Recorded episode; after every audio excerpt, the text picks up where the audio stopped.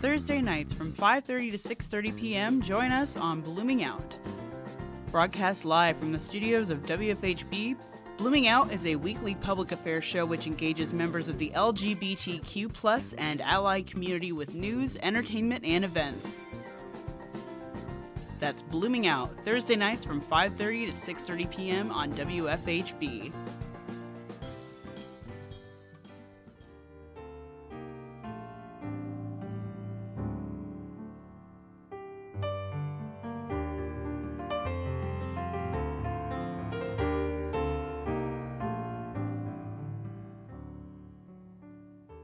This is listener supported WFHB, Bloomington, Bedford, Ellettsville, Nashville, community radio for South Central Indiana, online at WFHB.org.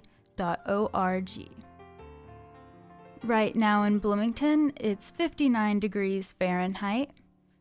There's a 50% chance of rain, but I think it's already raining. Tonight, there's a low of 29 degrees. On Friday, there's going to be a winter storm warning, the 100% wintry mix, and a high of 30 degrees. And on Friday night, a low of 14. Stay tuned for Blooming Out here on WFHB.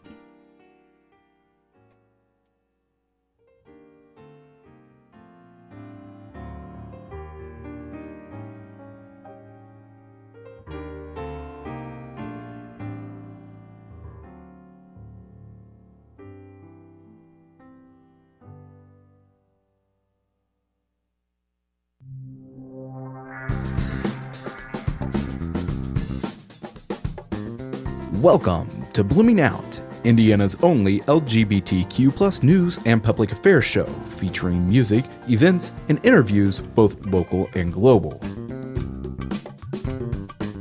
From the WFHB studios in Bloomington, Indiana, this is Blooming Out.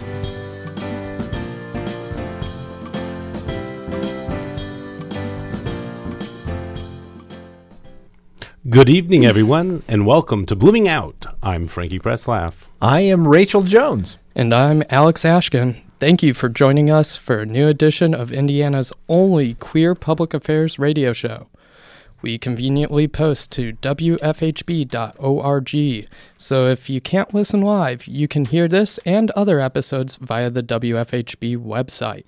Each and every week, we produce a show by and for the lesbian, gay, bisexual, transgender, queer, and ally communities. Our listeners can always count on us to cover the most pressing issues, interesting people, and latest events reflecting the TLGBTQ life in Indiana, the U.S., and across the world. Our featured stories focus around topics both at home and abroad. We're taking a look at businesses right to the rights to deny same sex couples. We'll be featuring an interview between WFHB News Director Wes Martin, Indiana University Professor Brian Powell.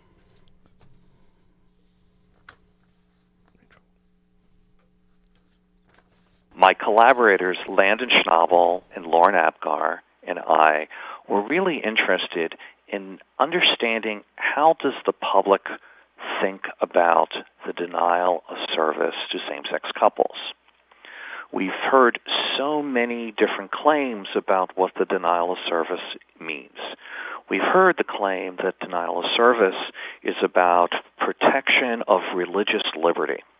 And we were really interested in finding out to what extent is that true. We also were interested in understanding whether or not people's views about denial of service is about individual businesses, or does it extend to corporations as well? Because the Supreme Court had a case involving Hobby Lobby that indicated that corporations, or what's known as closely held corporations, could have the same rights as individuals and deny things to different people.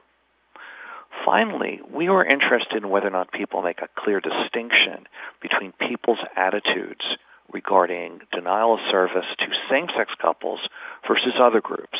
And we thought the obvious comparison would be interracial couples. And why would that be an obvious comparison? Just a couple of weeks ago, the Supreme Court was hearing a case about uh, denial of service, in, partic- in particular denial of service by a bakery to a same-sex couple. And in the discussion in the Supreme Court, people from both sides of the of the argument were bringing up the question of interracial couples. One side was saying interracial couples, if they're denied, if, if they shouldn't be denied service, well then same-sex couples should be treated exactly the same way. The other side said no, there are qualitative differences between the two groups. One reason people make this comparison is if we just go back 50 years ago, interracial couples were denied the same types of marital marital rights the same-sex couples were denied until just two years ago. And can you talk about some of the findings of your study? Uh, we've talked uh, briefly about what it is uh, that your study was looking for. W- what did you end up discovering?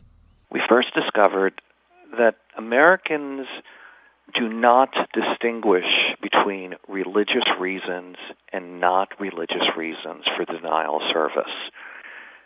So when we gave a case in which someone denied service, a photographer denied service to a same-sex couple, and said, I am doing this because I'm religious and I don't approve of same-sex marriage, people's responses to that question were no different than if the photographer said, I am not religious and I do not approve. Or, in other words, despite the claims of many people that this is about religious, quote, freedom, people who believe you should deny service believe you should deny service regardless of whether it's for religious reasons or not. This tells us that, at least in the public's view, the debate about denial of service is not about religious liberty or religious freedom. A second finding is that people do distinguish between a self-employed photographer who says he's not going to give service versus a closely held corporation or a chain that says it's not going to deny service. In other words, even though the Supreme Court in certain cases have equated corporations or closely held corporations with persons. The American public does not.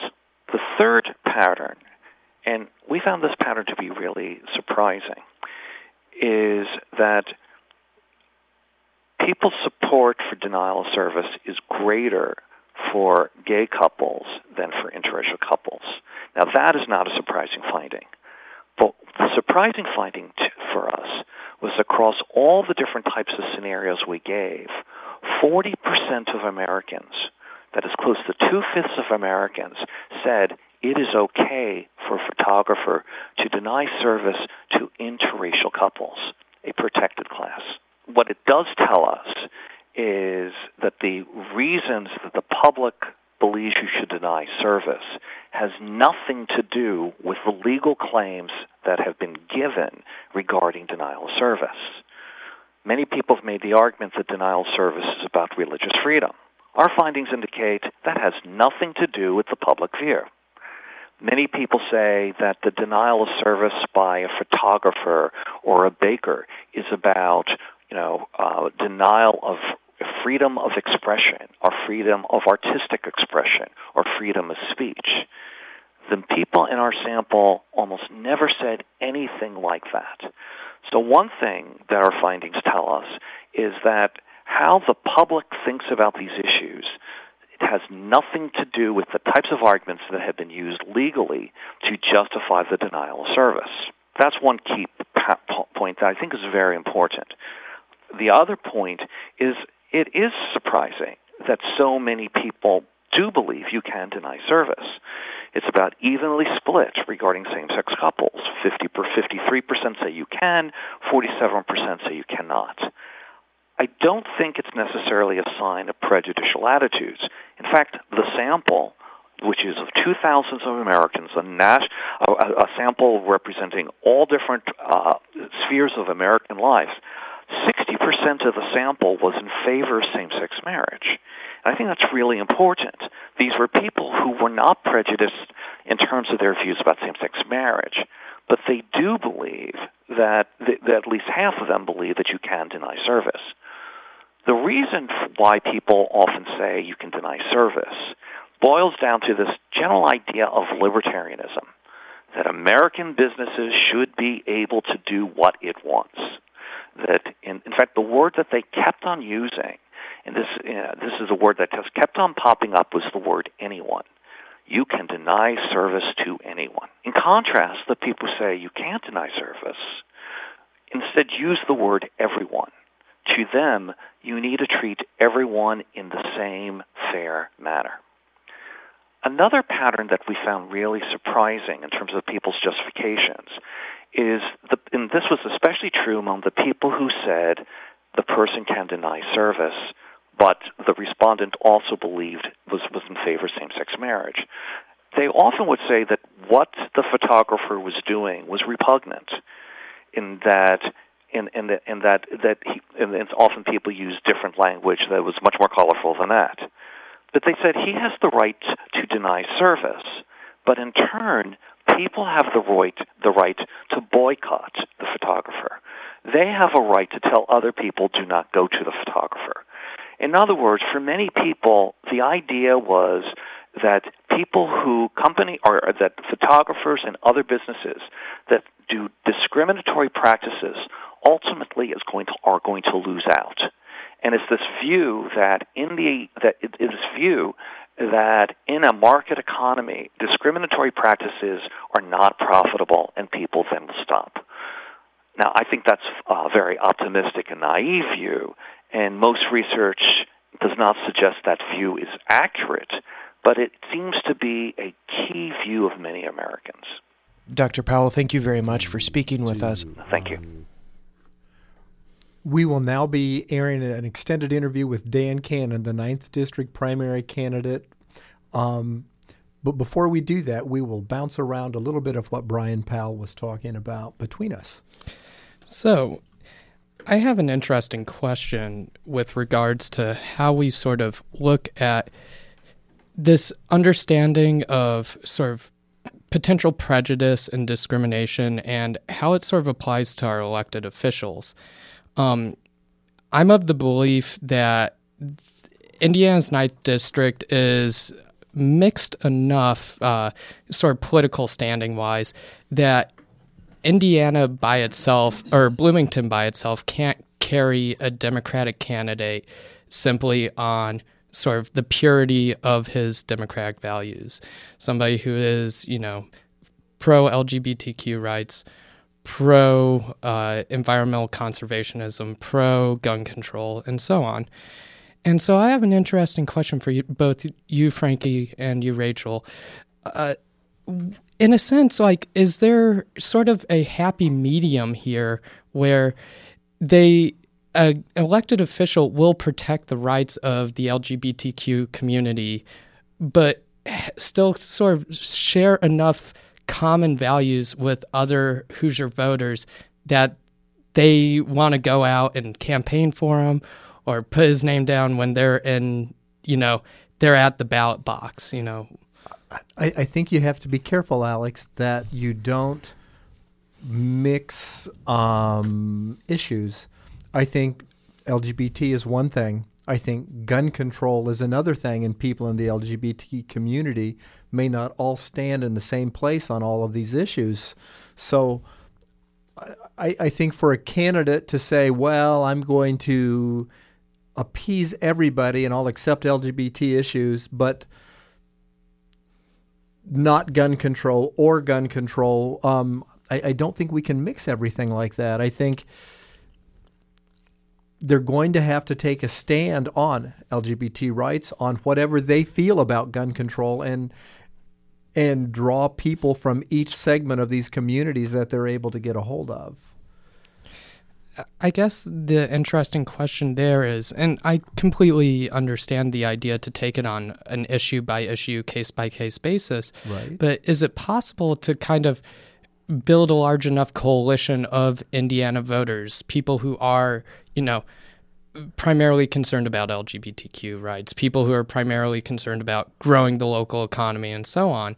Um, I guess my question is to a certain degree what is the best way to bring these folks who might have disparate views together to support, you know, what we might find is our best candidate for the district?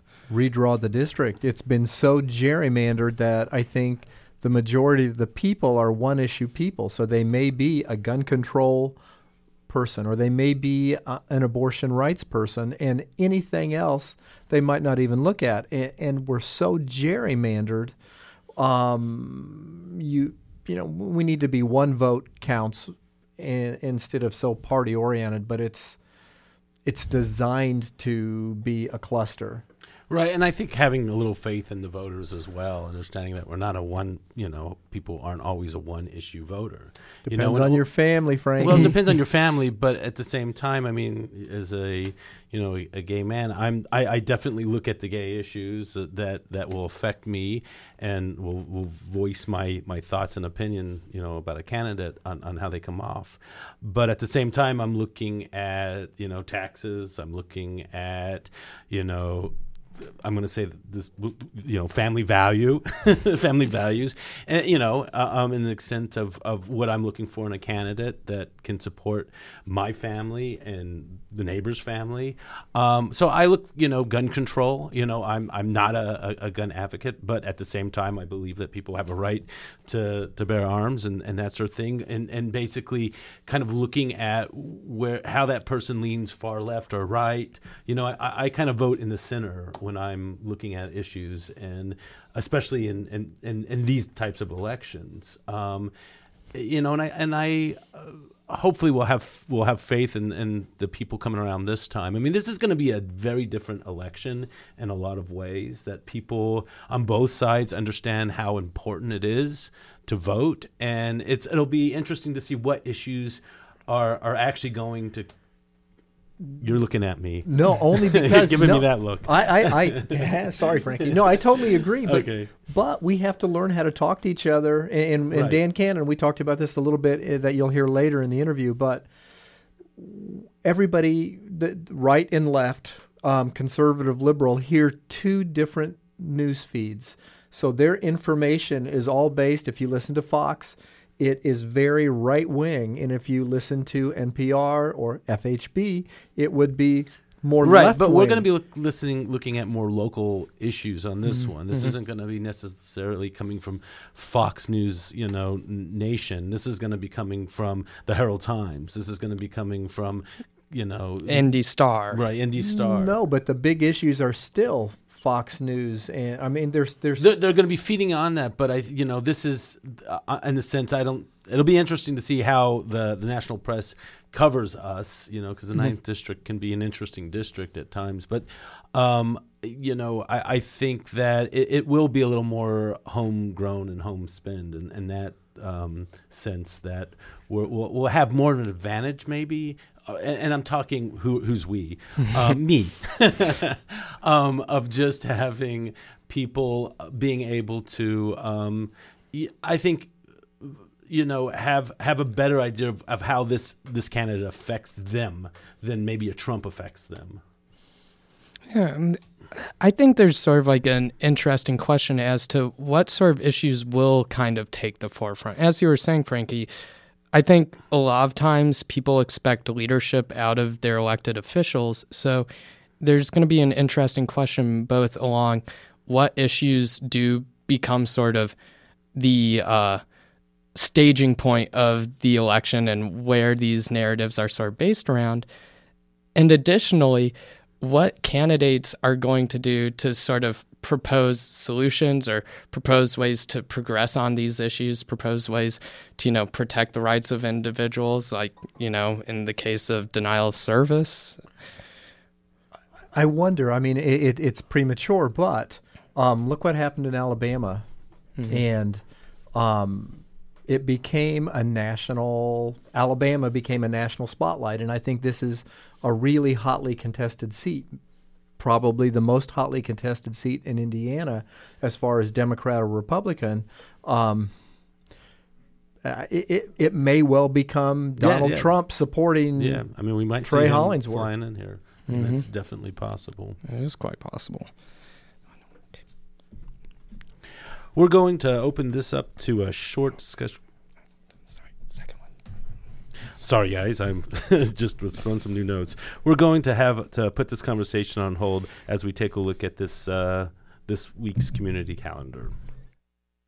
Coming up is Suavemente, a benefit for Puerto Rico.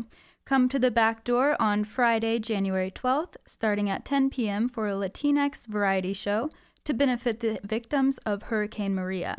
The event will include several performers like JJ Suede and Lola Lavavicious. Donations are suggested. For more information, check the calendar section at the Backdoors website at bckdoor.com. Also, the Bloomington Pride Film Festival is coming up. The 2018 Bloomington Pride Film Festival explores the lives and experiences of the LGBTQ plus community through feature length and short films and live performances that advocate community wide attitudes of awareness, acceptance, and appreciation of diversity. The event will be held from Thursday, January 25th to Saturday, the 27th, at the Buskirk Chumley Theater. Check bloomingtonpride.org backslash events for more details. Spencer Pride will be hosting a work day for their new Unity Center on Monday, January 15th from 10 a.m. to 4 p.m. Workdays are also held every Wednesday and Saturday from 10 a.m. to 4 p.m. Now back to Blooming Out here on WFHB. We now present our recent interview with Democratic candidate Dan Canon. Canon has been making waves after his court success arguing the landmark Supreme Court case Obergefell versus Hayes. Canon now has his sights set on Washington, D.C., but he first has to run against Liz Watson for the Democratic nomination to face Trey Hollingsworth in the general elections this November. Welcome to Blooming Out. I am Rachel Jones. Today we have Dan Canon with us. He's running for the 9th District congressional seat. Um, welcome, Dan. Hi, thanks for having me. Welcome. So, uh, why don't we just start out the show by uh, you kind of telling us who you are and um, how you got into this? Yeah, how did how did you get yourself into this Yeah. mess? He says. No, I I uh, am a civil rights lawyer from New Albany, um, and uh, you know I don't know how much of the backstory you want. Um, you know, I I uh, grew up in southern Indiana in Henryville, and a little bit in Scottsburg, and a little bit in New Albany, and that's kind of where I um, have landed. Have lived all over the, you know, what we call the deep south of the district. Uh, the uh, son of a single mom um, and uh, went to school at New Albany High School, and then dropped out when I was a junior. And uh, so I've had a little bit of an unconventional career path. Um, I spent a lot of time as a musician, uh, professional musician, working musician, and and uh, music teacher, and um, got my GED eventually, and uh, put myself through college. I'm the first person in my family to graduate college um, and decided that I kind of like this college thing, and I was doing okay with it, and so I, I figured I'd uh, really torture myself and go to law school. Uh, despite the fact that I don't think that I had ever had a conversation with a lawyer at the point in time that I, I signed up to go. Um, and then, you know, when I got out, I wanted to um, be able to give back to my community in some sort of meaningful way, and so I went into civil rights and doing lots of employment discrimination type stuff, and that sort of um, gradually morphed into doing more what we would call constitutional litigation, so First Amendment stuff, uh, police brutality cases, inmates' rights cases, and um, you know, in in doing that work, I was fortunate enough to. Uh, uh, in we filed the first marriage equality case in Indiana, and I ended up uh, on the Kentucky team, and that Kentucky case went to the United States Supreme Court. It's the case that people know as Obergefell versus Hodges, that resulted in marriage equality in all 50 states. We went right from that to um, the Kim Davis litigation, if you guys know anything about Right. that. Absolutely. Yeah, and uh, so that that actually is still going on. It's still it's the case that won't die.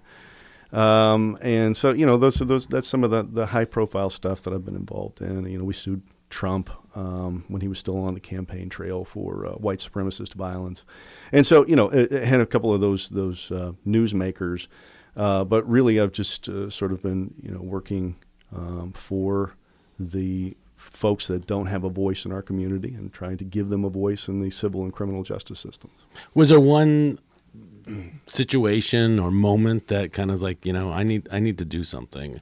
You know, you're obviously doing a lot, but more than a lot of folks. But you know, something that you know, it just it was that kind of at night or a conversation with your wife, and you just said, you know, I mean, how how did you lead up to that point of just saying I'm going to run? You know, uh, when you're a lawyer that that cares about social issues, um, people sort of encourage you to run, or they, they expect that you Right. have political ambitions, right? I never did. Uh, I was never particularly interested in running for office. I'm not like, you know, you see me sitting here, I'm a bald guy with a goatee. I'm not like the sort of classically handsome, polished politician you can Right. tell from talking to me too. You know, and, uh, and, and I've been divorced and remarried and I'm a high school dropout and all this stuff that, that politicians don't do, you know, in addition to the casework that we've already talked about. Uh, and I think 2016, it, you know, no matter how you look at it, was a referendum on the status quo. I mean, it's like the great etch a sketch of American politics has been picked up and shaken, and we there's no rules now, and people want um, something different. You know, I think they don't want status quo politicians. They want something, you know, that that that feels more real, something that is a little more um, relatable. Um, and I like to think that I, I've got that. Uh, but but as you say, you know, it was really more of a sense of um, uh, you know me uh, coming to the conclusion that I think a lot of people came to after 2016 is that whatever it is you're doing, you need to step up and do more. Right? We need to do something to salvage American democracy because I think you know it's it's it's in previous election cycles. I think it would have been um, hyperbole or at least borderline hyperbole to say American democracy is really in crisis. I don't think it's hyperbolic anymore. I don't think it's I don't think it's an exaggeration. I think that's really where we are at this point in time historically, and I think it's incumbent on people who care about their communities and who care about you know people um, and care about their country and care about democracy to step up and do more. And so this is a way I can do that. I really liked um, reading your history. Um, pretty inspirational. Dropping out of high school, playing music, um, back to particular things. Was there a particular moment when you were doing that? You said that helped you relate to people and make you want to get involved. Expound on that a little bit.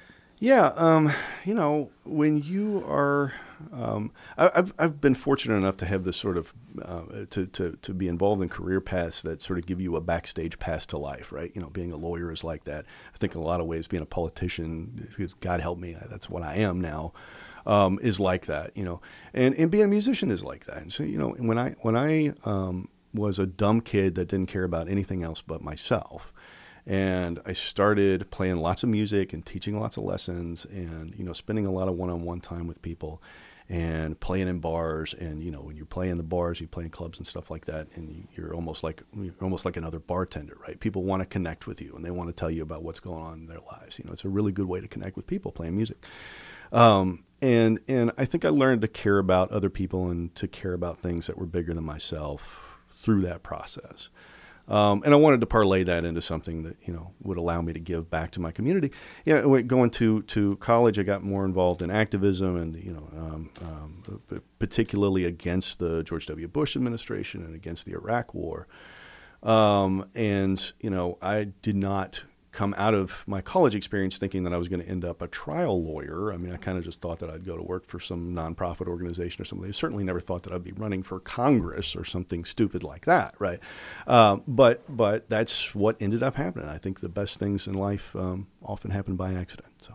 Do you have in mind some of the things that you would like to change? Um, I think our system is broken. Really, I, I, I question whether we're a democracy, but maybe you can change my mind with that, become elected, and, and, and change some things that need change. But term limits, um, gerrymandering, so many things need dealt with. Would you give us a list of some of the things you would like to tackle? Well, uh, people can go to my website, which is canon4indiana.com. No, I, you know, and, and we've tried to make a comprehensive list of all the stuff. And we, you know, I sat down um, early on in the campaign and said, all right, well, what's what's a list of like, you know, just the sort of aspirational things, right, that we want out of uh, ideally, what do, what do we want out of America? What is America in our, our, you know, the America of our wildest dreams? What does that look like, you know, 25 years from now? Um, I think a lot of it starts with campaign finance reform. That's a big deal. And you mentioned term limits, and people ask me about term limits all the time. I, I mean, I think the first building block of that is campaign finance. Because you, you know, look at somebody like like Lee Hamilton, who was in office here for 34 years, did a great job, and then contrast that with somebody like Mitch McConnell, you know, who started off okay and has become this sort of evil wizard, right? And and, and I mean, I think that if you have good people in office for a long time, that can be a, a very positive thing. Um, if you have people that are utterly corrupted, um, and the system, let's face it, lends itself to that because of the influence of money in politics. Um, then obviously that's a bad thing. So I think you I think you start there. I mean, I think really um, if I had you know one.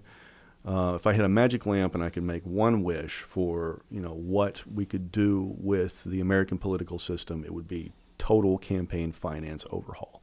Um, especially now having been in it for the last year or so and seeing how that sausage is really made. Um, you know, it's like I think most people you get out and talk to them, and they understand that the influence of money on American politics is bad. You know, just have a general sense that it's really, really bad. Until you get into this process and you see how much it infects everything, and I say infects, not affects. It infects everything in the entire process. Um, you know, it, it, it is very bad. However bad you think it is, it's worse. Uh, so, I mean, I, I, would start there. Of course, the you know healthcare um, is is is a major priority. It should be a major priority for anybody that's seeking elected office at a national level. Right now, um, you know, we're lagging so far behind the rest of the world in that we've got to do something with it. Uh, the opioid crisis, something a little bit closer to home uh, is something that you know is is is frustrating because that and I, and I, could go off on a thousand different tangents here, but I mean the the opioid crisis is an example of something that if we would invest a little bit of time and money, we could make huge huge differences. We could save countless lives on this. I mean the the solutions are difficult. They're not going to be easy to implement, but the, they are nonetheless dangling right in front of us. There are things that we can reach out and grab. What would you do initially that you're not seeing done to rectify or you know stop what's what's happening specifically on yeah. opioid? Well, I mean, I think it's it's a matter of striking both at the branches of the problem and striking at the root of the problem, right? So, uh, you know, it, striking at the branches is harm reduction strategies. Okay, so making sure that you know we just did a Narcan training up here in Bloomington. We're getting ready to do one in, um, in, in our office in, in Clarksville and one at our office in Greenwood at the end of the month. And um, that stuff is uh, a miracle drug. I mean, you, you, if the availability of Narcan is going to save tens of thousands of lives, but most people don't know it's out there. They don't know it exists. They don't know, you know, how to. If they saw somebody overdosing, they wouldn't know how to use it, even if they had it available. Um, so, so simple education programs, and then the availability of you know uh, of, of, naloxone, the widespread availability of naloxone is is um, one thing that we can do to sort of abate the harm. But I think you know going deeper and looking at it um, just on a fundamental level, we've got to take the idea of addiction out of the criminal justice box that it's been for so long and put it where it belongs, which is in the public health box. And so once you start attacking the opioid crisis as though it's a public health problem and not a criminal justice problem and not a moral failing, which is the way that, you know, still even people on the left want to look at it because we've just been so conditioned right. to do that. Um, I, I, I, think that that's where we start to look at, at um, serious reform, you know, from the roots of the problem up. Uh, so it, it's it's access to health care, it's access to mental health services early. I mean, most of the time when people are the first treatment that they have for addiction of any kind is through the criminal justice system. Um, that's a mistake, but I mean, of course, most you know most people are not. Do you have numbers on like money addiction therapy? Sorry, no, um, good. Go ahead. Do you have um, you know uh, you know numbers out there as far as what we're spending, you know, in Indiana on the opioid opioid crisis at this time? Not uh, off the top as of my far head. As, yeah. So as yeah, far as those numbers are, are out there, but I mean it's a situation like many situations in the United States where we're being penny wise and pound foolish. Right, right. right. Yeah. That was my point. Yeah, yeah, exactly. Right, and you know dumping it into there. So how about like bridging like the middle class? I know that's another one that you're you know it was kind of Trump's big you know thing going in and what the na- nation and Indiana and people are looking at. And I think the, the middle class is kind of looking left and right, trying to figure out, you know, who, who's going to help us, you know, where, where do you, you know, wh- where's your thoughts on, on that as far as how your campaign will uh, be able to, to work with the middle class that, you know, they're, they're not doing now? Well, yeah, I mean, the middle class i- is to the extent that there is a middle class, right? I mean, the middle class is Right. And we have been fed this line for a very long time now 30 or 40 years during, the entire period during, uh, during which the, the middle class has essentially dried up in the United States that if we somehow funnel more money to the top, that you know it's going to get it's going to to somehow um, you know uh, invigorate the middle class. That it's going to grow the middle class. That people are going to have more in the middle and at the bottom. And what we see consistently over and over and over again is that it doesn't work, and yet that myth persists. I mean, here you you know you hear it um, in discussion over the tax bill, right? Even though you've got virtually no reputable economist that says this is going to result in any sort of um, boon to the middle class, you've still got an entire party and a substantial segment of the population that thinks that if we make rich people richer, that it's going to somehow help poor people. It has never worked. It will never work. Um, and I think that the best thing that we can start to talk about doing is investing directly in the middle class and, and stop with the penny wise and pound foolish strategies. You take that money and put it directly in the middle class, increase wages, uh, protect pensions, provide people with health care, that sort of thing. Uh, to where you're not expecting it to just flood down in some sort of organic man, you know, manner uh, from the top to the bottom. It doesn't work. How about um, on kind of the GBLT, you know, issues? I mean, that's you know, obviously something that we're focusing in on. T- TBLG. Yeah, she's So changing now I'm going to be paranoid about my actions. Yeah, I, I, I, all of us are. You know, I can never. It changes from year to year to month to month. Um, so, where do you, you know, as far as you know, that's you know, kind of a population that we're talking to directly.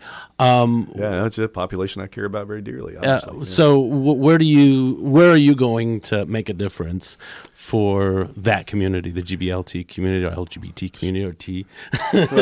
Sorry, Frankie. you got me all over. The, I'm now Didn't mean to paranoid. start something. I'm going to get all kinds Let's of emails. assume every letter Right. applies and the pluses and everything else. So yeah, um, no, I, I, I think that if this slate of candidates gets in the real progressives, and there's a lot of exciting candidates all over the country right now. Um, and if we really have the tsunami that we, we hope we're going to have in 2018, there's a very good chance that we finally break through this 20 year barrier of, of, of not being able to get employment and housing protections passed. Uh, for LGBTQ plus individuals, right? Um, so that is a big deal. And then holding the wolves at bay from this whole um, religious freedom, you know, and I say that with scare quotes. and You can't see the scare quotes on the radio, but but but but the idea that you know, which is which is really religious imposition. I mean, holding those wolves at bay is going to be an important uh, role for legislators as well. Isn't that going to be so difficult now with the Johnson Amendment being repealed that um, churches can now give to political candidates? I think it will only destroy what we've gained so far. Yeah, I, I you know, um, that remains to be seen. I, you know, I, I, I do not have particular. I mean, I think that there are a diversity of opinions about what that um, the gutting of the Johnson Amendment would do, uh, and and you know, I'm not particularly optimistic about it myself. But I think that goes back to the earlier point about campaign finance more than it does anything else. Um, I think if we get the right people elected in 2018 employment and housing protections are coming that are long, long overdue at the federal level. I mean, you have um, you know very few states, and not Kentucky and Indiana. Kentucky and, and Indiana both have um, virtually no protections. You, you've got to do it city by city, as you both know. Right. Um, and, and that doesn't help. You know, our brothers and sisters that are out in the rural parts, um, and that's there's that's a lot of people in the ninth district. Um, so those federal protections would make a huge difference, um, and then just making sure that we don't, you know, go anywhere with these sort of draconian RFRAs. Bathroom laws. Yeah, well, that's that's part and parcel of that. You know. on that. So, um, what do you see your campaign? You know, just if you can just kind of hone in on what you guys are, you know, as far as the GBLT community again, we'll kind of hone in on that. As far as um, the changes that you would like to see immediate, or what people are talking to you about, what are things that you're hearing out on the campaign um, trail right now from the GBLT community?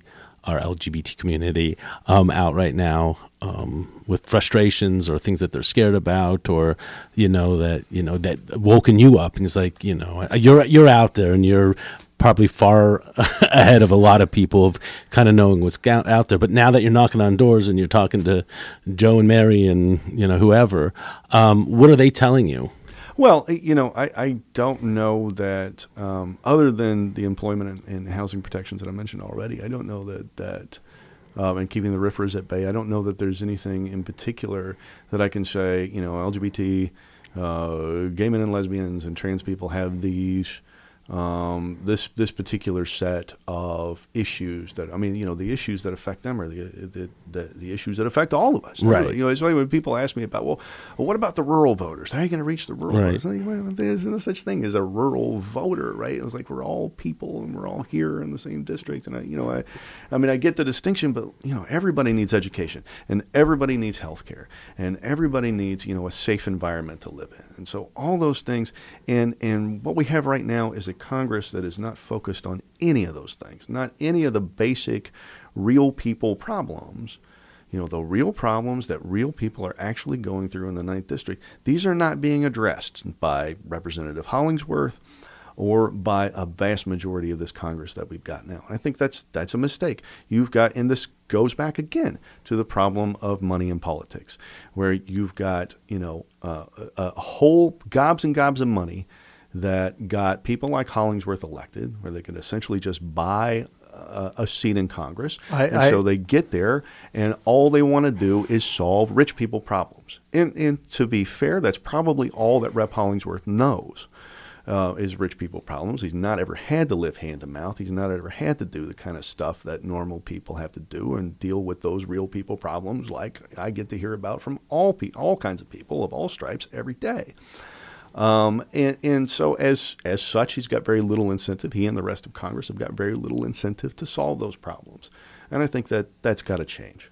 It, it seems so dark to me to be able to turn the tide on all this. I think, you know, Southern Indiana, we had the mayor of Bloomington on, I don't know, a few segments ago, and it was, it was, it was a great interview. But he said that Bloomington is a blueberry in, in a bowl of tomato soup. and that's true. But being down in southern Indiana where you are, I, I still think public sentiment, every place I have been, is so much better towards me th- than it ever has been before. And, and we have legions to go, don't misunderstand, but, but I'm so afraid politically from the top that they are going they're they're attempting in, in my opinion to to turn that around um, so having somebody that is truly opened and God, I don't even, even want to say liberal, just real would be such a benefit to the TGLB community. Back and forth. Yeah. No, I mean, I think I think that, that that you hit the nail right on the head. I mean, you have to have. I mean, what we are, are dying for in Congress and what we are dying for from our elected officials is to have real people who understand real problems and are willing willing to work with their constituents to solve those problems. I mean, we need to come up with solutions here in Indiana and take those back to Washington and not the other way around gerrymandering. Mm-hmm. Thoughts on how to change what has happened. I, I, don't know if most people have seen a map, um, and obviously this is radio, so there's nothing we can show, but it is cut up worse than a jigsaw puzzle, really. Imagine, if you will, dear listener, the most you know uh, abstract and heinous looking thing. That, yeah, no, I mean that's that's uh, that's what we're dealing with. I I have some confidence that um, the most powerful man in the country, Justice Kennedy, is gonna is gonna come through for us on this case that's that's pending. And I mean, if this if there's a decision issued by the time this goes to air, and it's and I'm wrong, then just edit this part out. But I mean, I, I am confident that uh, pretty confident that Papa Kennedy is going to um, shoot down, uh, at least to an extent, partisan gerrymandering. Um, in this case, that's currently pending from Wisconsin. Um, who knows? You know, but that that is going to be a real game changer, and then we're going to have to figure out where to go um, from there. You know, I I think that um, short of that, uh, we're in a lot of trouble with gerrymandering because I think that you know as much as it is cast as a bipartisan issue, there is very little willingness on a bipartisan, from what I'm hearing from lawmakers in Indiana, uh, there is very little willingness to make any real progress on this um, at the state level, which is really where it needs to happen. How about your um, just to change a little bit uh, topics, but how about women's rights? I know you haven't been really shy about you know where you stand on that, and I think uh, you know this is an opportunity to let the listeners know kind of where, where, you do stand on that and what they can expect from you as a candidate. Yeah, I, I, I, I mean that's that's a very broad topic. I right. mean, is there is is there something specific that well, we need to touch abortion on? We're talking about yeah, talking about abortion rights. Yeah, um, yeah. Look, I, I mean, I, I, support a woman's right to choose. I mean, full stop. Um, and I don't think that that is something that we should shy away from talking about. Um, there are always going to be one issue voters that um, you know think that the only solution that, and, and the polling is faulty on this to begin with, but um, there are going to be one issue voters that uh, believe that abortion should be criminalized. And if you say all abortion should be criminalized and there are all sets of circumstances, and if you don't agree with that, then they're not going to vote for you. We don't get those voters um, you know, I am not going to get those voters, and I know that, and I'm not suffering under any illusion about that, and and that's why we have elections. Fine, right? You know, um, I think that's a small portion of the populace, is why I say that the, the polling is somewhat deceptive about this. And NARAL and Planned Parenthood have all got very good numbers about this. That um, uh, you know, at least in certain circumstances, um, you know, somewhere around 70% of the population is in favor um, of abortion uh, of some kind, right? And, and, and, or they support a woman's right to choose, I, I guess is a better way to say that. Um, and so I don't think it's a topic that, that, you know, we need to hide our heads in the sand on, um, especially not when, you know, people are, are, are craving honesty from politicians. Um, they don't want to hear politician weasel words. They don't want us to, you know, they don't want to, uh, they don't want us to to just throw rhetoric at them. We, we, we, I mean, most people want you to talk about how you really feel um, about an issue and what you really think about. And have honest discourse and dialogue uh, with people about the issues that are really, really important to them. And you know, not only do we do ourselves a disservice on a visceral level by not talking about those things, because people know when you're being dishonest, and people in Indiana, by and large, don't like that. Um, but you know, we also never get the opportunity to, to, if we don't engage with voters on that stuff, we don't ever get the opportunity to explain to people why we believe we are right. Um, you know, and, and, I think we, we on the left do ourselves a, a, dramatic disservice by doing that because, I mean, I would not be out here campaigning and I would not be out here talking about this stuff if, if I didn't think it was good policy. Um, and so, you know, I, I think that we have a long way to go with messaging on this, this particular topic. Uh, but by and large, there's just so much misinformation. There's a lot of yeah, and yeah. you know, and it, it, changes. Yeah, and yeah. you know, whoever's putting it out, and it's just to stay on top of that and explain to people just simple biology. Yeah, um, it gets so complicated on that. Um, but, but it's simple enough to say too that look, we've got to demonstrate. I mean, Democrats the left has got a demonstrated track record, progressives have got a demonstrated track record of policies that, when they are implemented, reduce unwanted pregnancies. Plain and simple. Simple as that, right? And so if that's really what you're shooting at, is fewer abortions, right? right? That's really the target that you're shooting at, and that's the thing. You know, we do that better. You know, we actually do that better. So if that is the number one item on your agenda, then you should vote Democrat. Right. Putting money, you know, putting it back into education, you know, start at the ground floor. And that's where people, we miss out on, yeah. you know, we, yeah. we're, we're, we're not looking at, you know, educate folks and let them understand how things work. And, you know, I think we do a horrible job with, you know, funding, you know, the, the agencies that need to go out there and educate people because people are afraid to talk. But then when, you know, someone gets pregnant, we're not afraid to talk. Yeah. And, you know, it's, it's so important to, you know, get that out. And I think, you know, I've, just as I watch over the years of, you know, it's back and forth, up and down, and uh, wh- whoever's in charge is, you know, stomping it down or pushing it up, and it's just the inconsistency of it, and it, it just seems like a simple, simple fix in so many ways, but you know, we, we like to make things complicated. Um, and on that note, how you know, um, just looking at. Uh, gun violence, you know, is another hot topic. Obviously, I'm going to hit them all. um, You guys are uh, that, what what you all can't see is that they're actually turning the heat up in the studio, Like, gradually turning the heat up and, as we're sitting. there so. we go. So, in, you know, in, in you know, Indiana being you know a, a big gun state, um, where do you where do you sit on that? Yeah. And Uh, I, I, I am not what you would call anti-gun. Um, certainly anti-gun violence, and I think that you know it's another one of those things that, that, that we, we have got to do something about, um, and we can't continue to do nothing. You know, and right now what Congress is doing is nothing. You know, uh, I think Hollingsworth uh, advanced a bill that would make it easier for people to put silencers on their guns. You know, that that's not helping. Uh, advanced a bill that made it easier for sheriff's deputies to carry their, their weapons into federal courthouses. Okay, fine, you know, um, but what are we really doing to strike at the root of gun violence? I mean, I, I think first and foremost we've got to get rid of that disastrous um, Dickey Amendment from the 90s, which essentially cut short uh, the CDC's ability to do any meaningful research into the root causes of gun violence. It's not clear to me that it's simply the proliferation of weapons.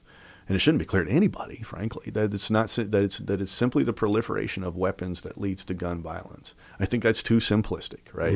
So you know, uh, it, it's it's it's quite true when we say we're not coming for your guns. I don't. I mean, I don't think that a strategy like that, where you're going to go and collect everybody's guns, nobody's ever really seriously talked about it, and I don't think it would work.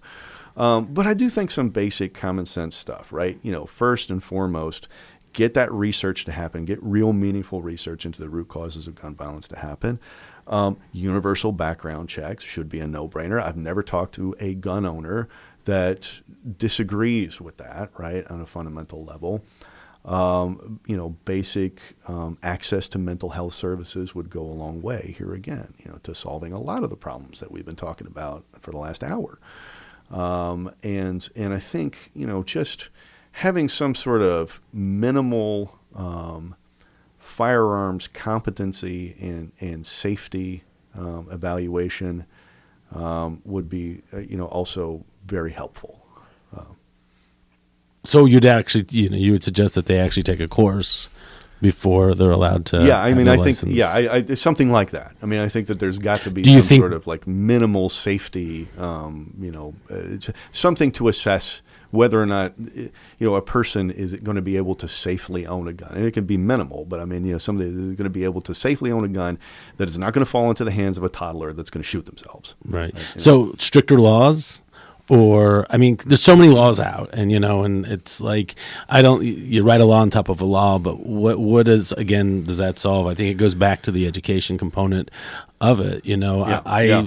Have you know family members and friends and um, I actually worked in an office one time that I with eight people and I was the only one that didn't carry Mm-hmm. um, so you know I'm around it it's it's not my thing but I, I'm around it Yeah. and you know, it's when you have those conversations um, with people that love their guns, and you know, and these are good people, and these are trustworthy No, people. I, mean, these I are, have a license. right? I, I right, do carry, right, you know, so right. and, and, and so I'm not against it. okay, um, necessarily it, it, it, it, you know from a from a sort of philosophical perspective. but having teachers carrying guns, um, you know, when you go, I, I don't I don't think the answer is more guns, Okay. right? Yeah, I don't I certainly don't think that. And I, I, I it's not clear to me that the root cause is that we have too many guns floating around out there, although obviously I think we do. Um, but is that what is that is what is that what is causing um, all the gun violence in America? Uh, no, I don't think so. You know, but we don't really know. We don't have any meaningful research or information about that, and I think that really is the root of the problem. If we can, if we would allow there to be meaningful research and meaningful, you know, information about what is at the root of this, and then then we can start working on meaningful solutions. Uh, another heavy topic that we never seem to talk about, but I think it's probably the most pressing issue that we face as a planet um, Mm-hmm. climate change. Mm-hmm. Is it real? Fake news. yes, it's real. Thank God. yes, yes, it's real. Yeah, absolutely. Yeah, and what you know, the big thing in the news today is that uh, New York is is divesting from all these fossil fuel companies, and they're suing them for you know over climate change, and I think that's great. And I think that's the direction that we have to go. You, is- you is see more states jumping on that one. We well, you know, um, let's hope. Yeah, well, I- I think- California, uh, maybe. yeah, yeah. No, I mean, I, I, maybe, maybe not. But you know, and I've been pleasantly surprised at the litigation that's been going on against the pharmace- pharmaceutical companies, you know, pertaining to the opioid crisis. Yeah, that's really interesting one Um, but but yeah, so so um, I think that that's a step in the right direction. And ending subsidies for fossil fuel companies is is is a big deal. Investing in renewable energy, uh, a big deal. And and you know, looking at how are we going to repair the damage that's already been done. Right. You know, and again, putting some dollars into meaningful research so we're not spending you know a ton on the back end, not being penny wise and pound foolish um, you know, investing some real money into you know, how do we how do we undo this? You know, how do we get some of the carbon out of the atmosphere? How do we you know make meaningful um, um, you know improvements, or how do we make how do we meaningfully heal the environment, the damage that we've already done? When I was a kid, um, and I'm old, but every you drive through the country, every farmhouse had a windmill. I- Is there a way to divest from big industry and allow give tax abatements for people to have a windmill and to have you know it, it's great then they made a big play that the airport in Indianapolis is now a big solar field and that's fine but that's still giving control to a huge corporation that can then make donations to people yeah, yeah, yeah, It- yeah, it- yeah. I want to have my own, and I want to be able to afford it. And it, I think it's artificially high. One, we don't make them here. You're right. Um, how do we bring the industry here and make it affordable that we can, beyond being a tree hugger, go off the grid if we want to, and still partake in society? Yeah. Um, I don't know. I don't know all the answers to that, but I will say that I think you're talking about two separate things, right? And one is the environmental component, which is over here. Absolutely. And then, and then there's there's anti-monopoly, you know, anti-monopoly legislation, which is over here, which I think should be a top priority of anybody that's running on the left, right, or anybody that's running at all.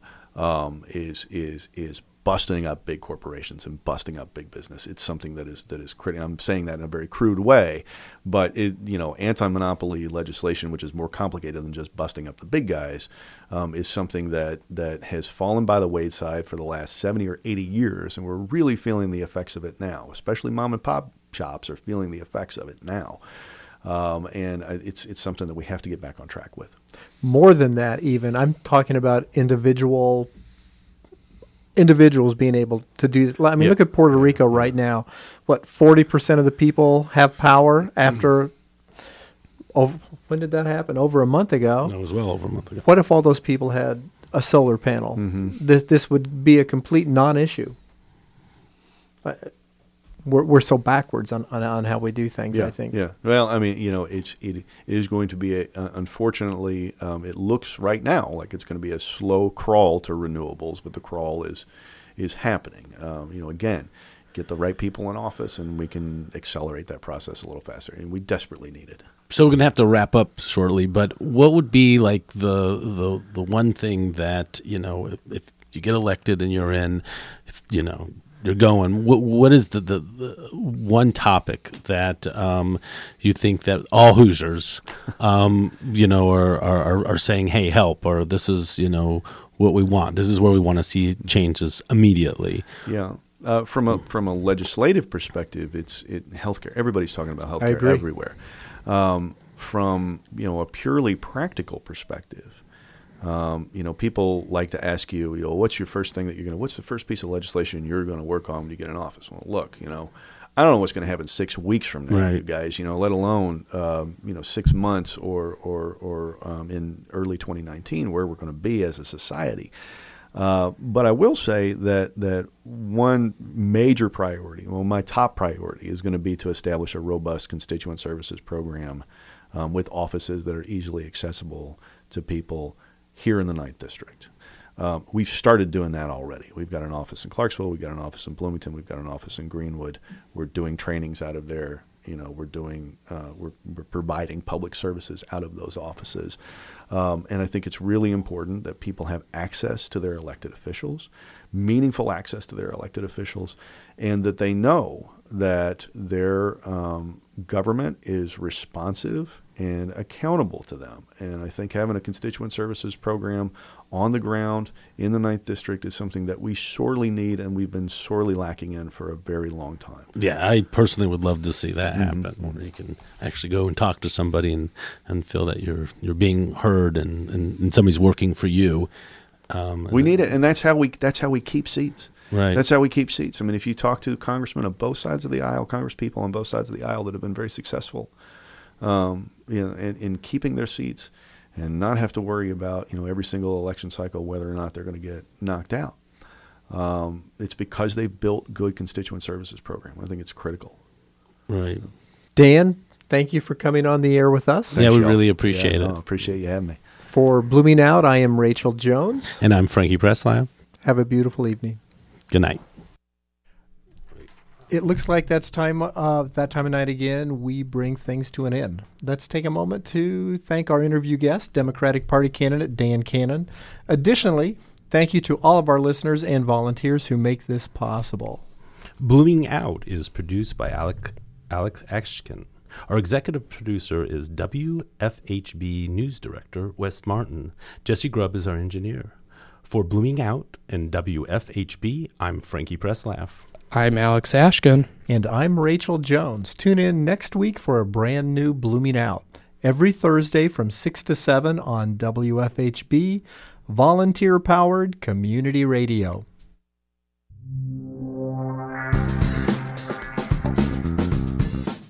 Blooming Out, Indiana's only LGBTQ plus radio program, airs every Thursday evening here on WFHB at 5:30 p.m. You can also stream us 24 hours a day, 7 days a week on WFHB.org or bloomingout.com. Thank you for listening. Please tune in again next week to Blooming Out.